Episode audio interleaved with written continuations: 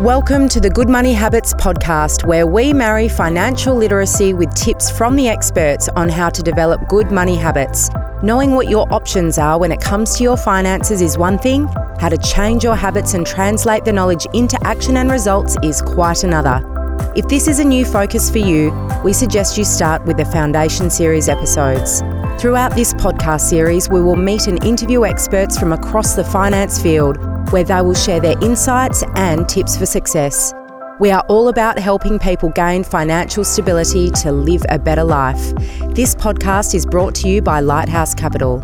It is important to understand that today's episode is of a general nature and doesn't take into account your personal objectives, financial situation, or needs and may not be appropriate for you. Hello and welcome back to Good Money Habits. This is Julia Shortinghouse. In today's today's podcast, we're exploring the basics of estate planning. Things like establishing a will, enduring powers of attorney, and enduring powers of guardianship. I'm absolutely delighted to be joined today by my peer and very good friend, Trish Prince, who, just to be clear, is not a lawyer, but is a senior financial planner from Fitzpatrick's Private Wealth. Trish is a specialist in facilitating estate planning and having personally witnessed her work on countless occasions, helping her clients in this space, she brings a wealth of both personal and professional experience to the table. Trish, welcome to Good Money Habits. Hi, Jules. Nice to be joining you today. Trish, before we get into the nuts and bolts of estate planning, something I've noticed over the years is that this can tend to be an area that can be understand, understandably quite challenging for people for a whole myriad of reasons. Perhaps the most obvious being that contemplating what's going to happen if you lose capacity or die is simply not something we want to be thinking about. And for those with children, of course, contemplating the future care or guardianship of our children is also naturally quite confronting and therefore something that I find many people tend to put off. Trish, is this something that you've observed as well? Yeah, we, we all naturally try to avoid dealing with the inevitable when it comes to these things. People think estate planning is only for the wealthy or for blended families or people with complex family structures. Really, anyone with a home, a super fund, a bit of insurances, a bank account, or a debt may actually want to have a say around where your assets go. Um, I, I haven't yet met anyone who said, yeah, let's let the state decide who gets what. Yeah, no doubt. And acknowledging that this is a challenging area for many, it's also a really critical aspect of people's financial affairs that simply needs to be addressed. I admit that I also found it quite challenging, but I tackled it from the perspective that I just didn't want to leave a mess for those that I would leave behind. And Trish, I know that this is something that you strongly agree with, and having personally experienced firsthand both the fallout of not having things in place versus ensuring things that are in order. Uh, now, you've previously shared with me um, that when you were in your teenage years, your father sadly passed away from cancer. Do you mind talking me through what happened there? Um, yeah, so my dad, he had a will. There was no proper advice, no proper planning. Uh, there was no conversation around the what ifs. Wrong people ended up in control. Uh, there was no real oversight. My mother was not taken care of the way she should have been. Banks basically had the last say uh, effectively leaving my siblings and I disinherited as he, as he passed away. I was young, but I knew there had to be a better way of doing it. So I'm guessing that this experience at such a young age no doubt forged your keen interest in this area and has perhaps led you to become a specialist in this space. So, having had that experience with your dad and witnessing the impact on your family, I know that you made sure that you had your affairs in order with your own family but tragically, in 2017, you and your family were once again confronted with the situation of having a loved one diagnosed with a terminal illness when your husband Michael was diagnosed with a tumour in his lung. Do you mind sharing your story with me about that? Yeah, so um, Michael was diagnosed in 2017 with melanoma.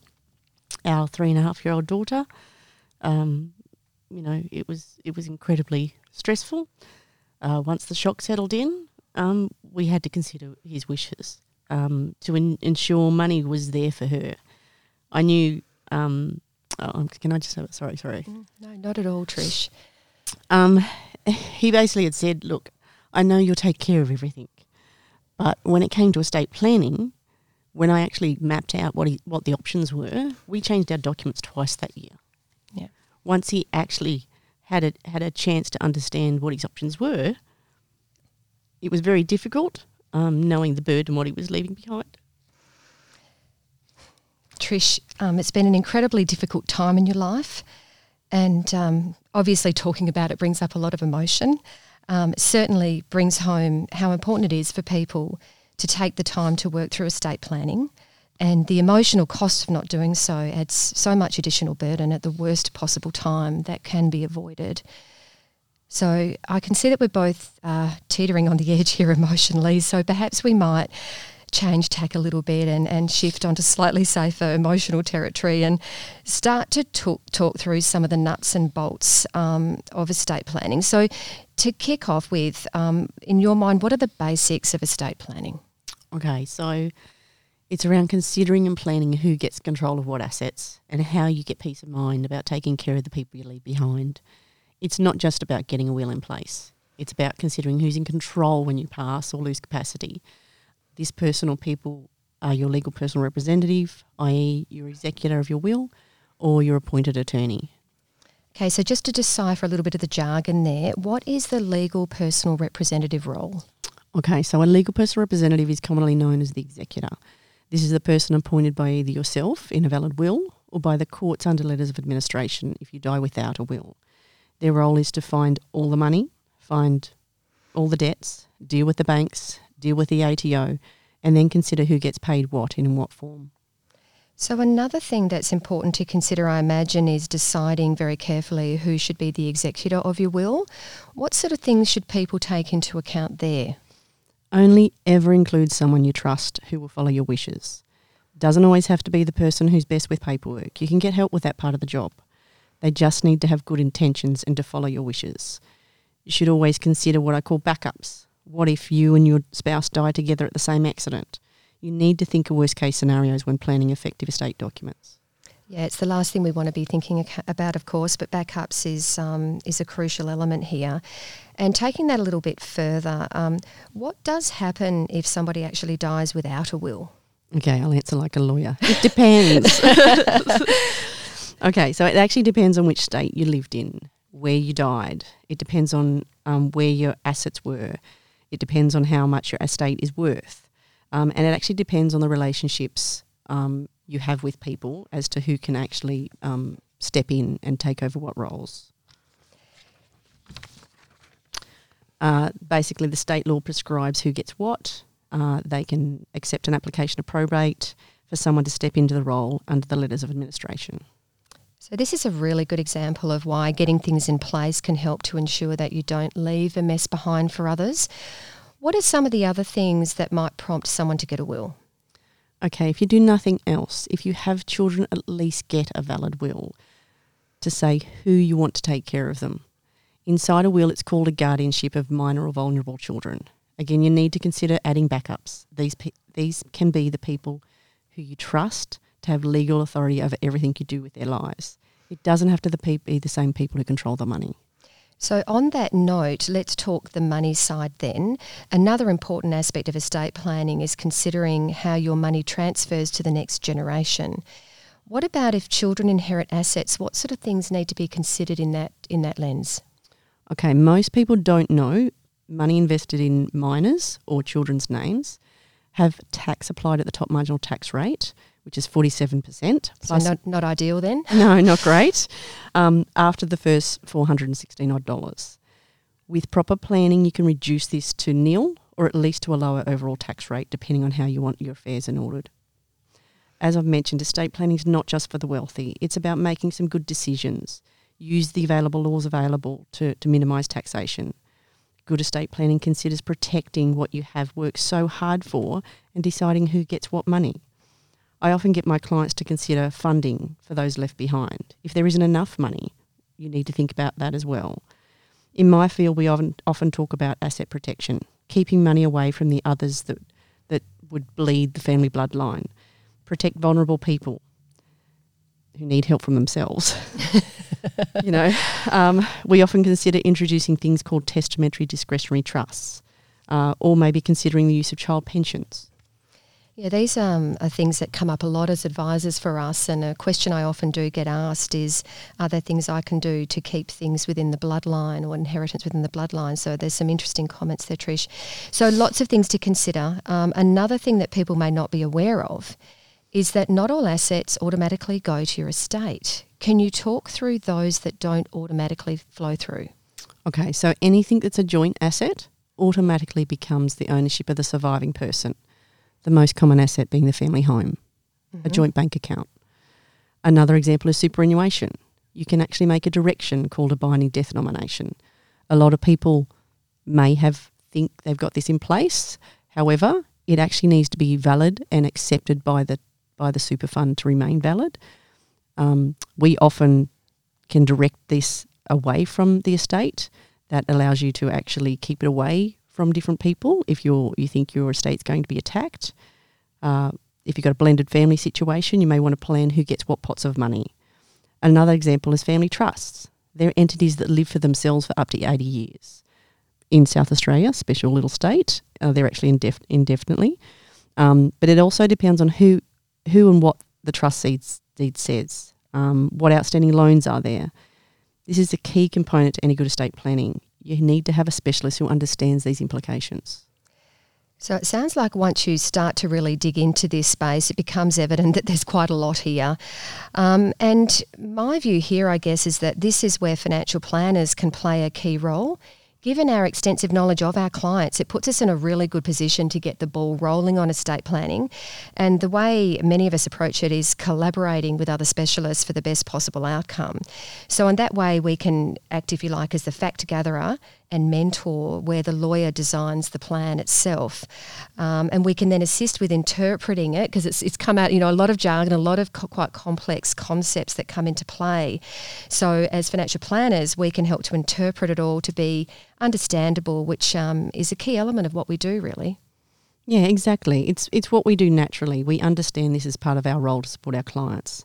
Estate planning is a natural extension of financial planning. However, the process involves detailed information and the need to engage specialist legal advice, but done collaboratively.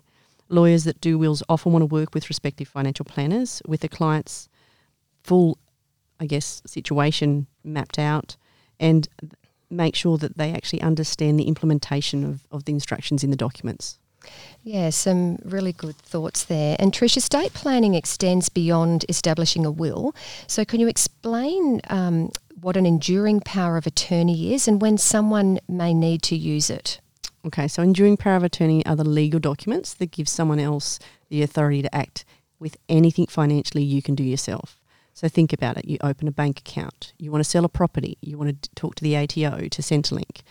They're state based, they're called different things in different jurisdic- jurisdictions, but here in WA, this is how they work. So, an enduring power of attorney is enduring in nature, meaning that they're valid once you sign them and they're witnessed correctly.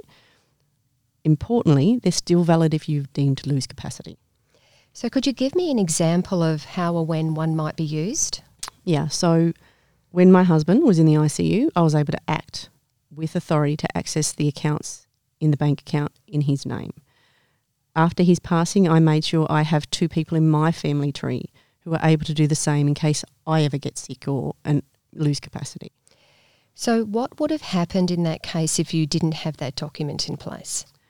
I would have actually had to apply for the State Administration Tribunal, called SAT, to get appointed and have authority to access the money to his account. This would have been ridiculously stressful, time consuming, you know, considering I wasn't leaving his side in the ICU and didn't really have spare time to hang out at the courts, it would have been a nightmare. The very last thing you needed um, at that time in your life. Yeah. So, another document um, that's probably important to discuss here is an enduring power of guardianship. Can you talk through what they are and when they might be used or needed? Okay, so enduring power of guardianship are used only once doctors sign off and confirm that you've actually lost capacity. And they give the person or people authority about your health care and your lifestyle. Things like where you live, who you socialise with, what medical appointments you attend. A common example is if someone gets dementia. When Michael was in the ICU, so was out of it, I had to actually authorise some medical tests in order to determine the next steps for treatment. The doctors didn't have to worry about consulting other family members in order to get the next decision. It's stressful enough. Mm. without confusing the doctors as to who they need to get the instructions from. Yeah, so another really good example of why having these things in place is really essential. Really, to avoid conflict in times of stress as well, and, and conflict that can be avoided with good planning. So, estate planning is very clearly not a cookie cutter or tick box approach. What are some of the other considerations people need to think about, or do you think about? Okay, so I was lucky uh, when I started out in this in this journey to be taught to think about people in a family tree. So I was taught to think about how they get along, who still gets financial help, who matters, who do we trust. This helps me to help my clients consider who should be included when they're considering, considering things like beneficiaries. Who do we trust in important roles if you're gone? Who should work with who? The list is endless. It's actually about relationships. Estate planning is all about considering people, not just documents.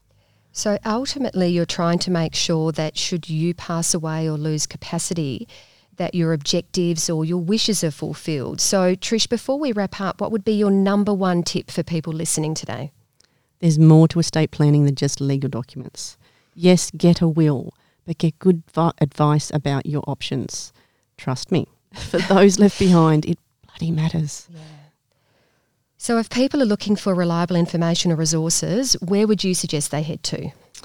Okay, so a, a starting point would be Google Citizens Advice Bureau in your state.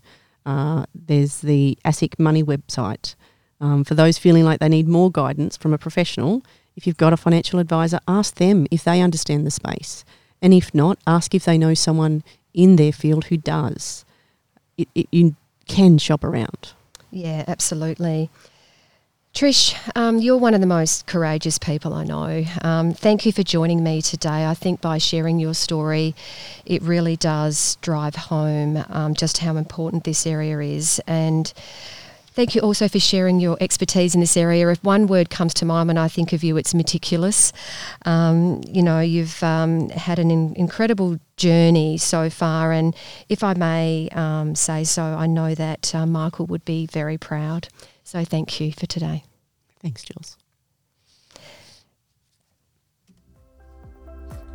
That was another episode of Good Money Habits brought to you by Lighthouse Capital.